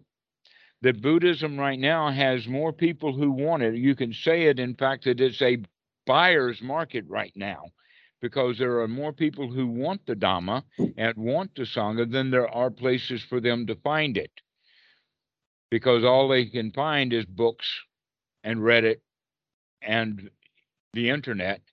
And uh, normally, the people they find there don't know how to do Sangha anyway. And so, uh, getting guys into the Wats, getting them some support so that they feel comfortable and happy. Some guys can would need a car for some reason or another but mostly everything is going to be uh, the essentials like housing and food. Clothing is not much of an issue, but we can don- donate for for people uh, like that so that they can go live in the community. So that's one example of it there. Uh, bringing the teachers who are already teaching together into Sangha bringing new people who want to become teachers, getting them into Sangha. And then that's left with everyone else who is now a potential Dhamma dude. There now has a way for them to communicate and be around other people. The uh, wouldn't it be nice if there was a Westerner in every one of these 300 and something wats in the United States, so that when Westerners would come, they would have someone who knew the ropes, who spoke their language, so that they can join in. This is how we can do things, so that people now can uh, can be friendly with the Wat, hang out at the Wat, do things at the Wat by numbers and numbers. And in fact, when I was at Wat Greensboro, simply because I was there, it became a magnet. And the whole Greensboro area, people would come. In fact, I've even gotten students who have called on Skype now and says, "I remember you when you were a monk in Greensboro," and and and that's a really good because that was 15 years ago, and that's really great to have that kind of connection and and community um, around. And by the way, Greensboro, North Carolina, kept that because we left, even when I left to go live within the uh, Lao community, he had already ordained. And um, unfortunately, in 2017, he died of prostate cancer, but he was there in Greensboro from 2005 until 2017 promoting Sangha in North Carolina for the Westerners. And I think that that's exactly the kind of thing that we need to do all over the place so that people who do want to have community with the Sangha will find people who are already involved with the actual Asian Sangha that exist. And so these are some of the things that we can do with an organization. But in order to do that, we have to be able to take donations. We have to be able to put out a newsletter.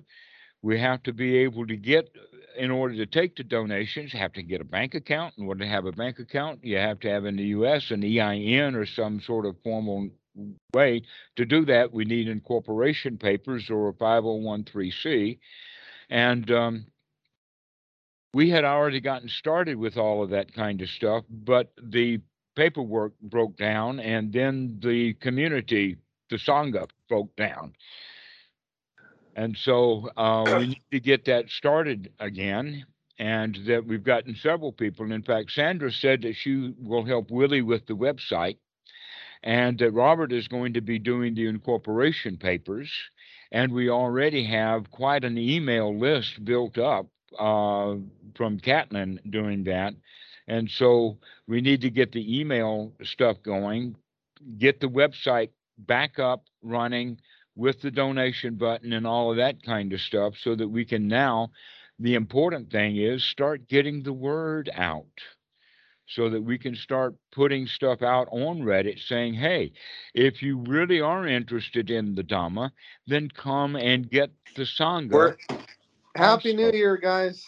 We were just talking about you, Robert. That's amazing you show up. That's another serendipity. Isn't that amazing? I mentioned Robert and within 30 seconds he's online. We're happy to be on here. Happy New Year, everyone. Great to see you guys. Robert, turn your camera sideways so that you can get into um Yes, sir. Absolutely. Okay, like this? Yes, that's it. You got it. Sandra, say hi. Okay. Hello, Sandra. Hi, how are you guys? Happy New Year. Happy New Year to you. Every day is Vanessa, I a- would love to talk to you tomorrow. Are you available? Yes, I'd be happy to talk with you. I've got uh, some questions to ask for you. Robert has already volunteered your services. so okay, This- good. And That so we can begin to talk about that that we already have a um a, a website up but that for some reason the password was confiscated and now uh, has been changed but we do have a backup copy and we need to bring up the website again and make a few changes to it so that we can get it going again. Uh, and so um, that would be one thing that we can do but there is a bit of work for everyone.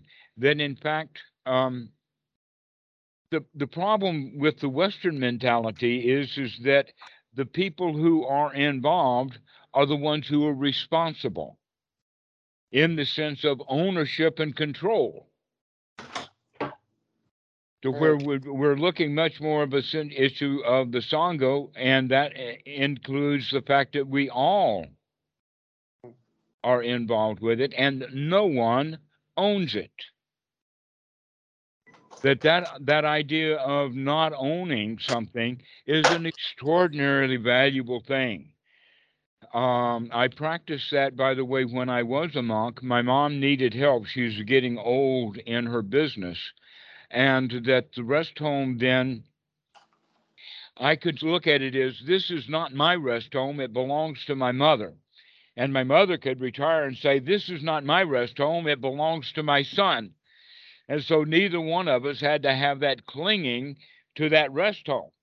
And we could enjoy what was happening with that. That was a way of looking at it. And and I like that um, with the idea that I really don't want to own a house. Tam wants to own a house, but I like this house because I don't own it.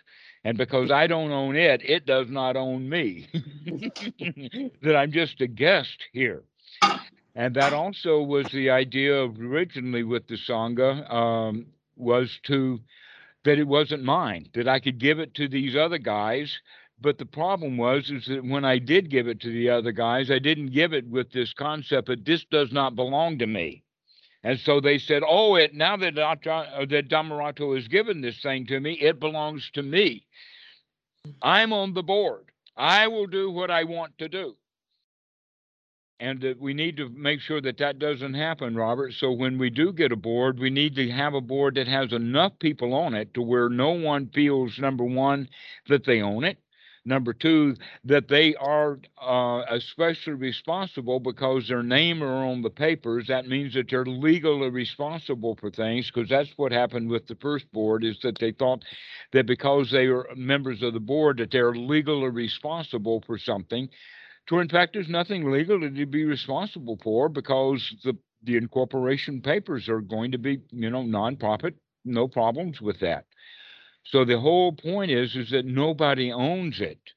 And if we have a big enough board, say 9, 11, 13, maybe, you know, some big corporations will have 35 or 40 people on a board. We could have a board that's like that so that we had 35 or 40 people who had little jobs to do. One could be putting out a, a newsletter once a month or once every three months. One other person could be one who maintains the mailing list. Another one would be someone who organizes the teachers. Another one, so we've got all of these various little jobs that we can do for volunteers to, to become part of it without anyone feeling burdened like they own this thing, that they've got to carry it around. Remember, I was uh, mentioning it about a backpack. That people don't even know that they're carrying a backpack and they're just carrying their burden, but their friends can say, Hey, you've got the backpack you're carrying around. Why don't you take it off and enjoy your life a moment? Okay. Well, somebody picked up the old Sangha as if they owned it. They turned a symphony into a trio. And we want to make sure that that doesn't happen the next time by having enough people who are uh, on the board. So I would highly um, recommend that we begin to talk this up about let's get a board going so that we've got a whole group of people that can get their names onto the documents that Robert is going to get for us. And then there's the old other possibility, and that other possibility is is that we really don't need any of those papers. That an individual, in fact, can uh, set up a PayPal so that we can receive donations. And all we need to do is to have that guy that we can trust that he's going to deal with the money. But we can do that because PayPal is actually keeping track of all of the of the stuff they've got to do that. And so we could have open books. We don't have to worry about any of that kind of stuff if we plan correctly so that we have an organization that no one feels responsible for, no one feels burdened by, no one feels like we can't do that because I don't want to do it. Instead, we can't do that means that all we need is just another volunteer who will volunteer to go do that, and then we can get that done too. So the promotion of the Sangha has then to produce uh, the thing in several ways. There's actually now a fourth group. The first group was the teachers that already exist who are not in Sangha, the meditation teachers who are there. Let's see if we can bring them with someone coordinating so that we can have a Zoom call together, meet a meet and greet, uh, a discussion group so that they can begin to feel comfortable with each other as a community of Dharma teachers as opposed to competing Dharma teachers. The second one is the group of people who want to be Dharma teachers but don't know how to do that without going to the same uh, rigmarole that the current group of Dharma teachers have had to go through, and to give them a Sangha by moving them into the various wats and teaching them that way. Hang on, Robert. The third one is the people who uh, are kind of new to the to the Buddha Dhamma and want to join Sangha. There is now going to be a Sangha or a community for them.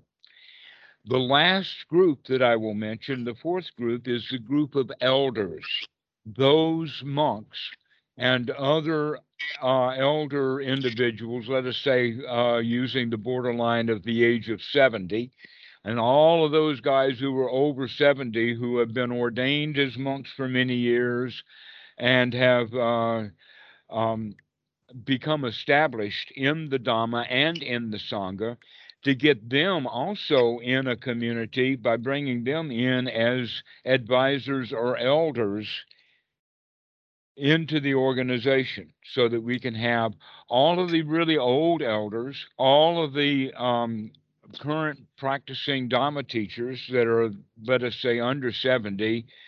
Then we have those students who want to be Dharma teachers. And then we have all of the other people who need Sangha and would be willing to join it as an ordinary member. So these are the four groups of people who would be there. And that we need someone to coordinate and work with each each of these various groups. So uh, this is the way that we're looking for it. Where there's a lot of work to be done, but we've got a lot of people to do it, and we can do it all happily together. Robert, you had a question. Um, yeah, sure. I kind of forgot. Let, let me think about it. Um, um, oh yeah, I was wondering, did you see the video that uh, me, Keyshawn, and Eric did today? I saw that it was there, but I haven't uh, seen it yet. Okay, we'd love to hear your thoughts on it. Okay, I'll, I'll, I'll. Why don't, why don't we ask? Why don't you ask Dhammarato that question uh, about Sotapan? I think we had talked a little bit about that in the beginning, Yeah. but reiterate had- that. Yeah, we had a wonderful conversation. One of our subjects was the cla- the cl- classification of Sotapan. So, you know, um, you know, one of the three characteristics is impermanence, right? But the Mhm. Sotapan described as being one that they only have seven lifetimes left to go. You know, they figured it out. They've got the Dhamma figured out. They're going to become, you know, reaching Arahat at some point. You know, What uh, is a lifetime?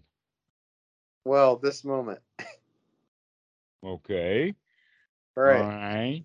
or that- a month, or a year, whatever.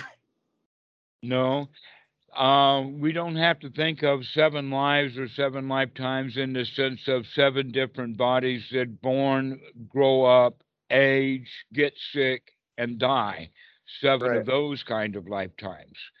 But we can think of seven lifetimes as a mental is born, grows into maturity, gets sick and dies. That's the lifetime that we have to look at. That this is actually what we mean in the Buddha's uh, terminology of reborn, is is that we are reborn every time new input comes in, every time some new conception happens, every time we conceive something, that's a new birth in the mind. And that we are, in fact, reborn over and over and over again.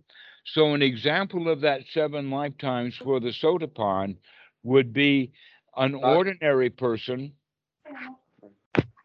can get into an argument with someone, and that argument goes argue, argue, argue, argue, argue, argue, argue, back and forth and back and forth, and it can just last and last and last and last and last. Okay. But for the Sotapan, the idea is is that he's keeping kind of an eye on the Dhamma, and when things get too far, he knows that they've gotten too far. So he can actually say, start an argument and have seven statements in that argument.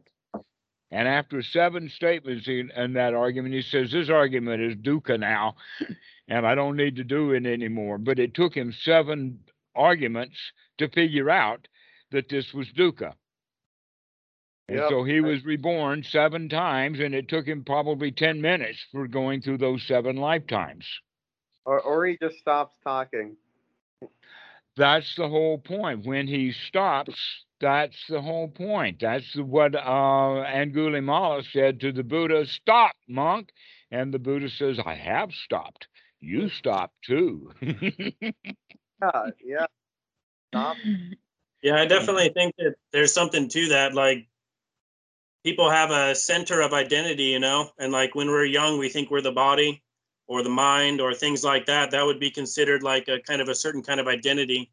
Mhm. And then, you know, maybe we do some training and we realize that that was just a thought or a sensation, and our center of identity transforms and kind of forms like a new rebirth, you know, to the point that our thoughts change. Maybe we change careers where, um, I could kind of see that too. You know, like there's definitely distinct shifts in our understanding of identity, you know, and that pretty much constitutes a different kind of uh, life, you know, a different way to live, different place to live from. Yeah, for Yeah. sure. Yes, exactly. So the way that we look at it then is is that the Sotapan is the one who is eager enough to want to apply the Dhamma to what's happening right now, including this argument that I'm having with Miss X. So that's why that seven lifetime thing is there is because we're going to repeat things maybe seven times. Another example would be that the Sotapan is only going to visit the brothel seven times. And after he does, he's finished with that. He's got enough of it. Right. Okay. That's what we're talking about in the sense of those lifetimes. They're doing that kind of stuff. And the Sotapan then is the one who is eager enough about the Dhamma to really take a look at what he's doing. And after he does it enough, he recognizes, oh, this is not worth doing anymore. I should stop this. I don't have to be reborn as a brothel dude. I can stay a Dhamma dude instead. So it's a kind of like um, it's a kind of thickness. Like maybe they take seven tries. Someone who has a one-time rebirth, maybe they learn with one mistake, and then maybe the ultimate stage is you're in such a place of wisdom you could sense the lesson before it even takes place, like in real time. You know. Yes, in fact, that's what the Sotapan, Sotagami, Anagami, and Arahat really are all about. Is, is that the Sotapan is going to get his hand out after he's lost seven fingers. but the um, uh, Sotagami is the one who is uh, reborn one time. In other words, the Sotagami is the one who, um, let us say, that his foot is stepped on, he is shoved, uh, something uh, is a big surprise, and he'll have one outburst like, ah! And then he wakes up and he says, I only need to do that once, and then I can stop. And So- that can be, you know, with, with anger. Uh, an example was that was, let us see when it was, 2011, I think it was, or maybe it was 2013. In any case, Bangkok is a major, major obstacle between Udon Thani and uh, uh, Surat Thani. And um, uh, I was asking Cam to help uh, direct, and I said, uh, "Should we take the left or go straight?" And she pointed kind of straight in the sense of to go left, and so I went straight. And when I recognized immediately that, that what I had done is misinterpret her her hand signals. But I didn't immediately recognize that. The first thing I recognized is she had given me the wrong signal. And I said something about it. I said, What? And then I woke up to recognize that it wasn't her hand signal that was wrong, it was that I interpreted it wrong, but it only took me one moment to wake up to that. Hmm.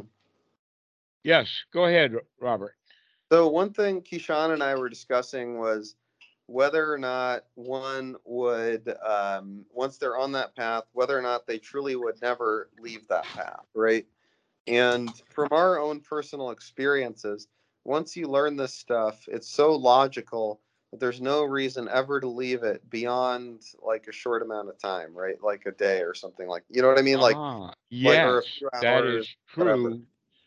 And is absolutely true when you're still in Sangha. You don't even have to pay attention to the Dhamma anymore because everybody that you're around is noble and you just continue along with the noble. The problem is, is that if you leave your noble community and go out into the world again and are not practicing with any practice of meditation and you're not associating around Dhamma dudes or anything like that, then it is very easy to start back into culture again. That you've now, uh, I mean, what are you going to do when you're living in a brothel? and the whole and and we can think of it in a conceptualized way yeah the world is full of brothels and if you're not in sangha then you're in a brothel and so it does uh, um, uh, diminish and wear off over time. But luckily generally some thought would happen. The example of that was is that um, even though I had been back in Thailand when I disrobed in 2008. I came back to Thailand in 2009. And by 2010, I had finished up with the United States completely so that I could stay in Thailand. Then it was in 2011 that I went back to visit ah Achan Po. That was when I got back into the Dhamma. So from 2008 to 2011, I was Really? yeah, I was in the brothel. Oh you gotta live like the brothel when you're in the brothel. And I had joined the world. In fact, I intentionally went to Udon Thani because they've got brothels in Udon Thani.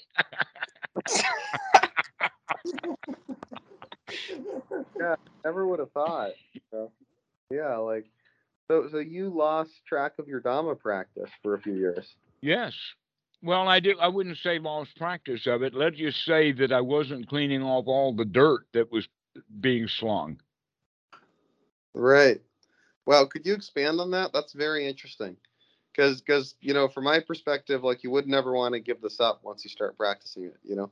Ah, but then that Kawasaki came by. Uh, the motorcycle.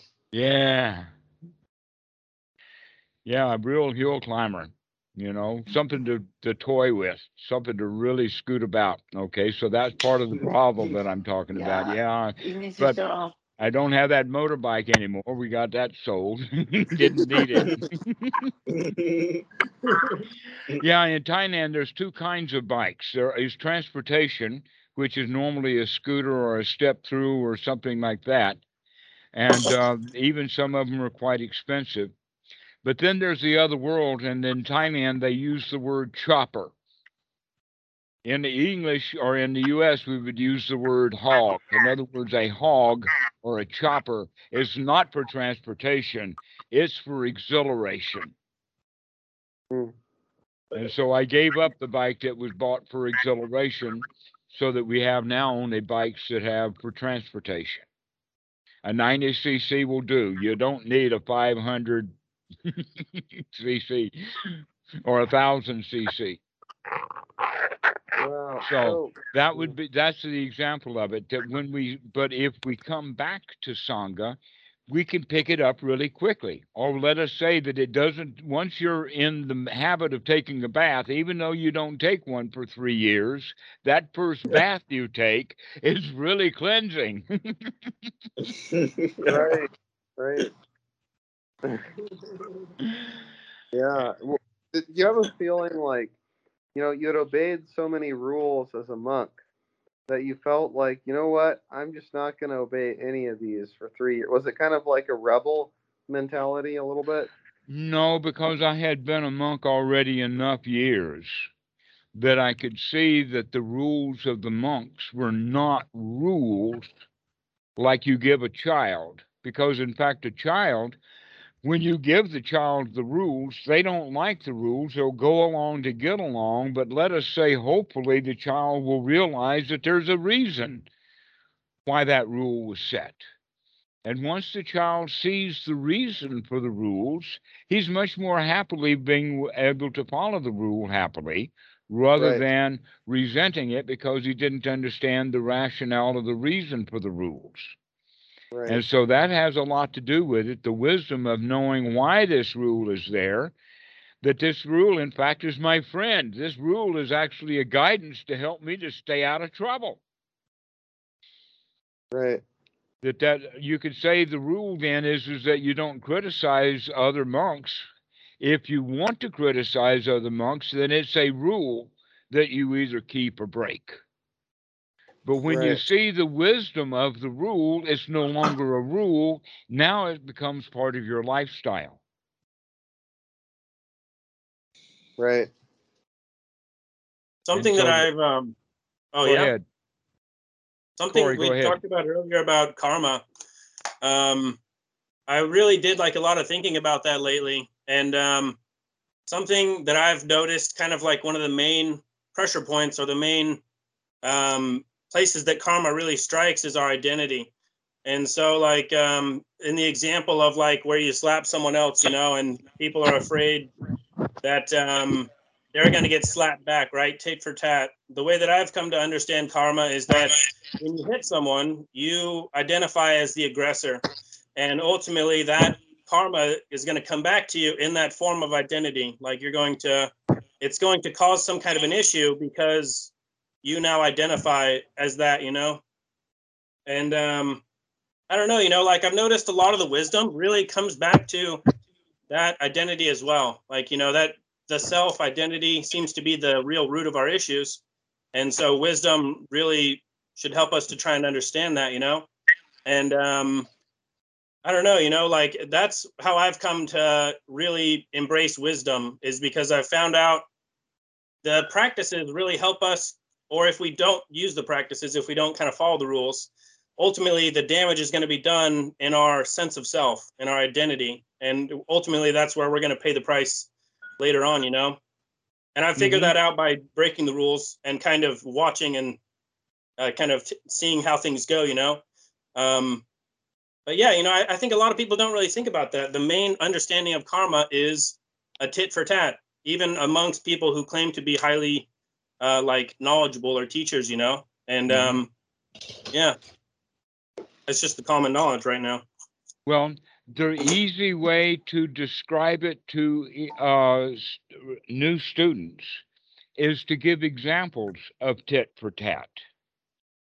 And that's why people uh, get stuck in that concept of karma is about tit for tat. But when we look at it tit for tat, if you would think of it, what kind of computer could be in the sky that could keep track of every human being's every movement and make a AI judgment call as to whether that motion or movement or action was wholesome or unwholesome or bad or good, and then do all the tallying and put weight ro- uh, ratios on it, make it into a computer program kind of thing, and you'll recognize that, wait a minute, that kind of kamma couldn't possibly exist. That kind of kamma machine couldn't possibly exist.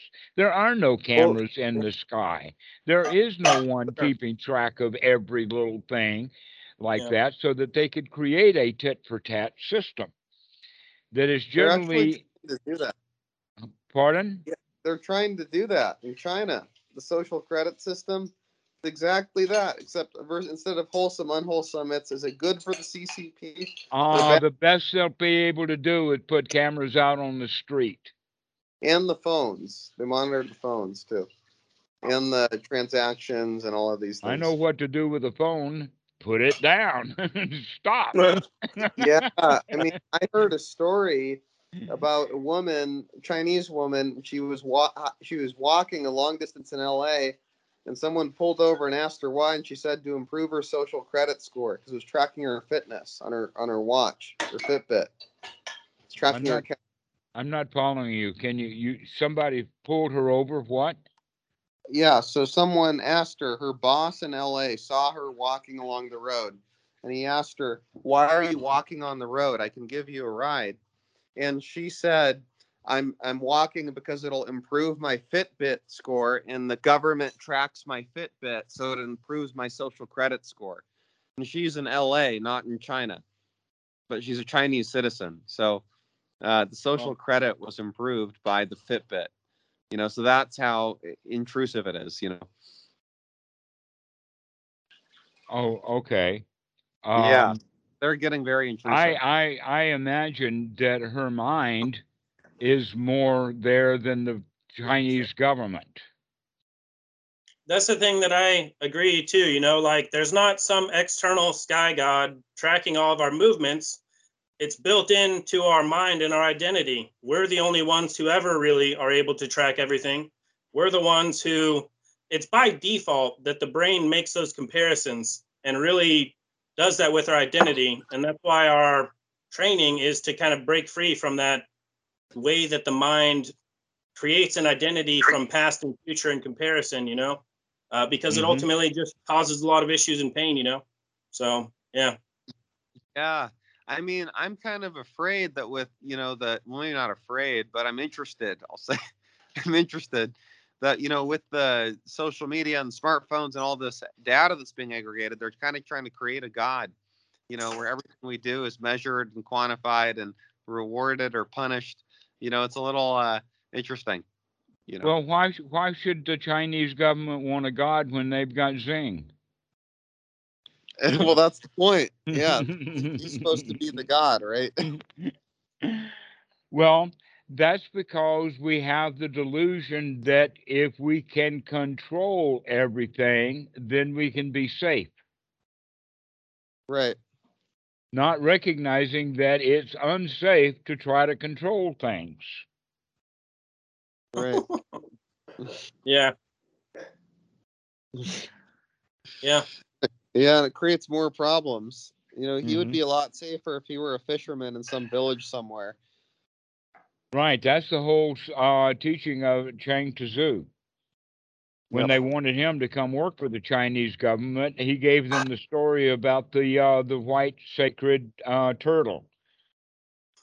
Who um, it was just a white turtle. His child found it. He took it to town. The uh, the important people in town thought that it was a marvelous turtle. It was just an albino turtle, but the people in the village they didn't know that, so they built a shrine for the turtle. Right. And the turtle was kept in the shrine, and everybody came to visit the turtle. And the next thing, you know, after a few years, the turtle basically, I think what happened is somebody left a piece of a log or wood or something in there, and the turtle was finally able to climb out of his um, captive place, and he was and he left. And on the way out, uh, uh, a rabbit says, "Hey man, you're the white sacred turtle. Why are you leaving?"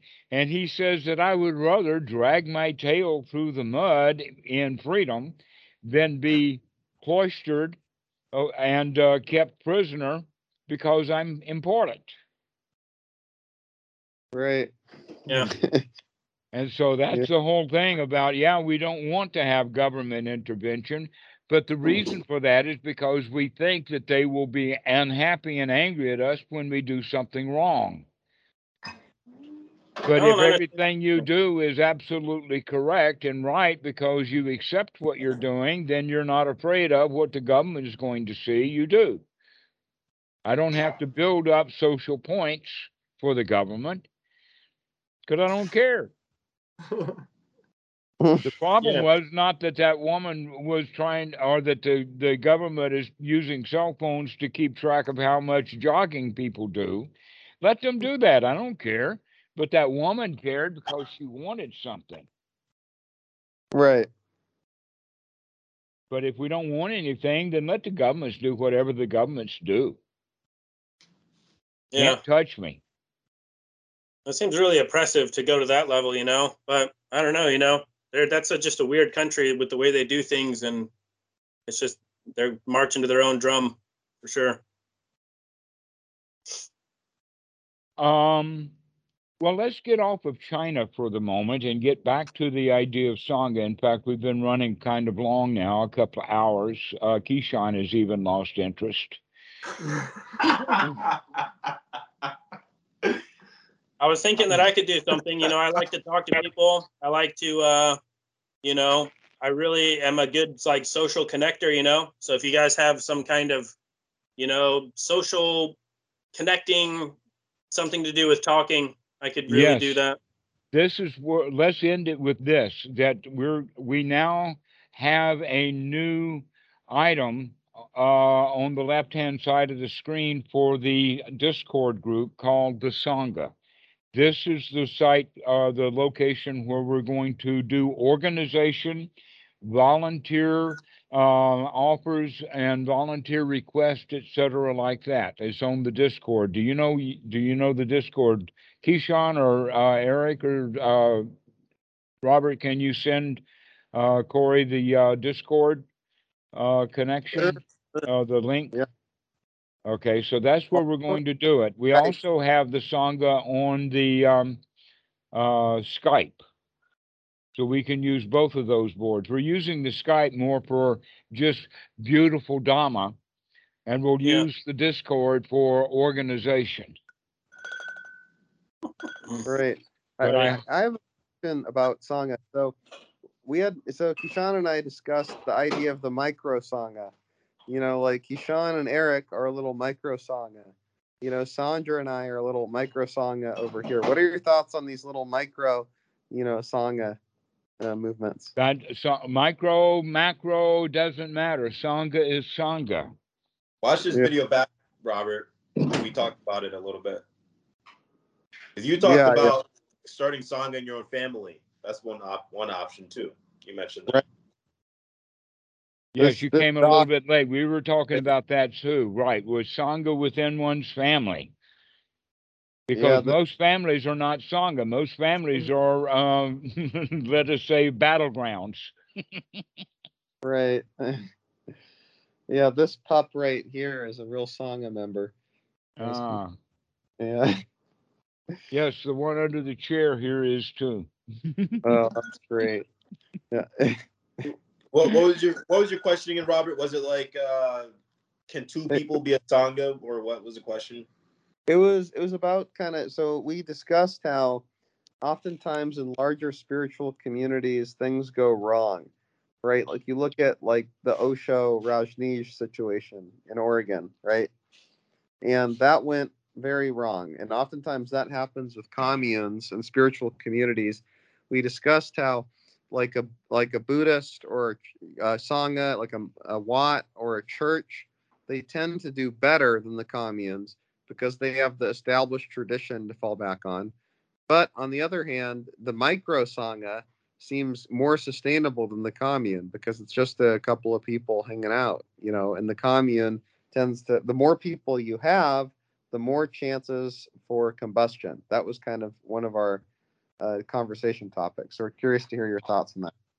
Okay, the thought is is that the ones who combust are the ones who come to Sangha and don't join it. Mm, Yeah. that people will in fact join a commune for other reasons like getting away from all of the problems of their own life and so they join a commune not to understand that they brought all of their own problems with them when they join that commune. And the commune is just a collection of people using the word commune but there's no really communing there. Sangha is real communion as opposed to, um, let us say, outwardly organizational kinds of things, where people will go and join a commune. I mean, I've, I've, I've been around, we had real communes back in the 1970s. There's not so much communes much anymore. Uh, and the reason, again, is, is that the commune was started by and people joined without really understanding how important it is that they get along together. That a lot of people think that the commune, always is, is that we're going to um, have a garden. And so the garden becomes really important. And so people are going into the garden, a really important thing, and they're working in the garden, but they're fighting with each other. They don't recognize that the real garden is each other. And that the Yeah. food garden is, you know, just an activity. I think I noticed that too. A lot of the new age spirituality, or especially like newer communities, when they don't really know what like the goal is, you know, what they're aiming for, and they kind of everyone brings their own goal, and then there gets in like competition, you know. And I think that um, one of the benefits of Sangha, one of the goals is, is you're trying to create an atmosphere where practice is easier and where you could actually absorb the energy and the mind state without actually having to do practice like you mentioned you know and um, i've been in a couple communities and i've kind of gotten mad at people because the leadership and the people they just don't really understand that there's not really that deep understanding of the goal you know and if you try to assert your opinion or your statement people kind of uh, react really badly to that they're like oh that's ego you know oh you're pushing your agenda. We need to have more of a group thing. But the group thing really ends up in conflict when there's no clear communion and no like group orientation or goal, you know. And um, so I think that that's a real benefit of having the longer tradition is they have the goal and they have they know how to do it, you know. Exactly so. So these communes that you're talking about, oftentimes they're kind of new, and none of the people in the commune really understand the the real issue of the community. And so each one of them is coming to the commune to get something that he wants personally out of the commune, rather than going there to the commune to recognize that my job here in this community is learning how to get along with people and learning how to get along with myself happily. and when that when a real sangha, and that's what really we mean by sangha, a commune, we can use the word commune and not understand that that's an ordinary thing for ordinary people to do, looking for sangha, and what they find is a commune instead. But if we're actually promoting Sangha, then people will recognize, oh, Sangha does not have to do with that. It has to do with sharing friendship, both internally and externally, and that we can com- uh, support one another for this. So that some people have the idea, well, I really can't because I'm married or I've got a job or I'm important or I've got kids or anything like that, I can't be, I can't drop what I'm doing and take off and go live in the Wat. But I can contribute by supporting someone a little bit who is doing that. This is what the reason for the Open Sangha Foundation is all about, is so the, the greater good or the greater community uh, can benefit each one of us, that we can feel good by generally generos with generosity giving to an organization, knowing that we're promoting the Dhamma and we're promoting Sangha and we're promoting uh, each one of us uh, waking up to the Buddha that is already within each one of us. Right, which is beautiful. Yeah. And and so this is the idea for a, um, a, a, an open sangha foundation that really is a symphony, and everyone brings their own individual musical instrument, but the symphony is all playing the same song. That's the difference. Is is that a com- commune is when everybody brings their own individual instrument, and then each one of them plays their own tune. And it sounds like a lot of noise rather than a beautiful symphony. I think that um, something I really like is um, the idea of a sangha is kind of also being like a Zen garden. When you go into a Zen garden or a beautiful garden, it puts you in a certain mind state. You know, you're appreciating beauty, you're feeling calm, and um, the real benefit, the real what I would like to experience if I go to a sangha or why I would go to a monastery is um, to experience that kind of same serenity and but that is developed or a result of multiple people uh, kind of like just being in a peaceful mind state you know? And um, yeah like that's something that i really i really wish i could experience more you know? There's not too much of it around here. And um, you know i it's just like a rarity you know? Most people don't even realize the value of it you know? The value of being in a community where things are like peaceful and mindful you know? Um, it just there's something about environment right we can use all these mind tricks to kind of orient our mind and we could use all these things to help our energy but it's also a lot easier to do that if your environment is already peaceful and if it's uh, you know there's like less heavy lifting to do so i think that's like one of the real benefits of the sangha you know lower lessen our workload by creating an atmosphere For sure. Excellent. Well, let's go ahead and finish this off. One of the things that I would like to mention is, is that Eric here has just been sitting and smiling and nodding and not having much to say, and everybody else is all over the place in the other room making coffee, playing with the dog, all kinds of things. And I want to congratulate Eric and point out to everyone look at him. That's example of Sangha, is just by him just sitting still and paying attention and nodding and smiling. He is the Sangha here. he's our rock I- right Right. on man thank you eric That's why I'm hanging out with this guy.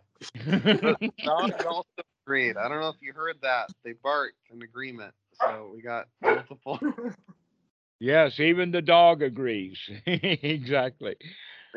Okay, guys. Well, thank you very much. This has been a long call, but it's been really, really delightful. Thank you so much. This has been so amazing. And I invite everyone to um, let's get a little bit active, talk this up. We can actually post this uh, video onto the um, uh, the Discord so that people uh, can begin to understand more and more about what we're looking for. We're looking for people who can do a little bit without feeling burdened and that they can contribute knowing that they're contributing to something that's grand and beautiful that's going to be useful and valuable to a lot of people. Rather than, oh, I've got a Sangha thing here, I own it, and I can do with it what I want to. We don't want that kind of mentality. We want the mentality of sharing. And so, uh, guys, let's go for it. Let's uh, get some organization done. Let's, um, in fact, that was one thing that that would be a volunteer job is someone that just coordinate and volunteer and to do the stuff on uh, Skype and Discord to promote community, to promote people who are who are joining. Because there's already more than hundred people on the Discord let's get them organized and um, let us say enthusiastic and excited, not maybe excited, but at least enthusiastic about um, uh, contributing. So thank you all. I really appreciate it. had a good time Don. too. Thank you so much. This was great. Thank you so much. All right. Well, we'll see you guys. Bye. have a good one peace out Okay. Bye bye.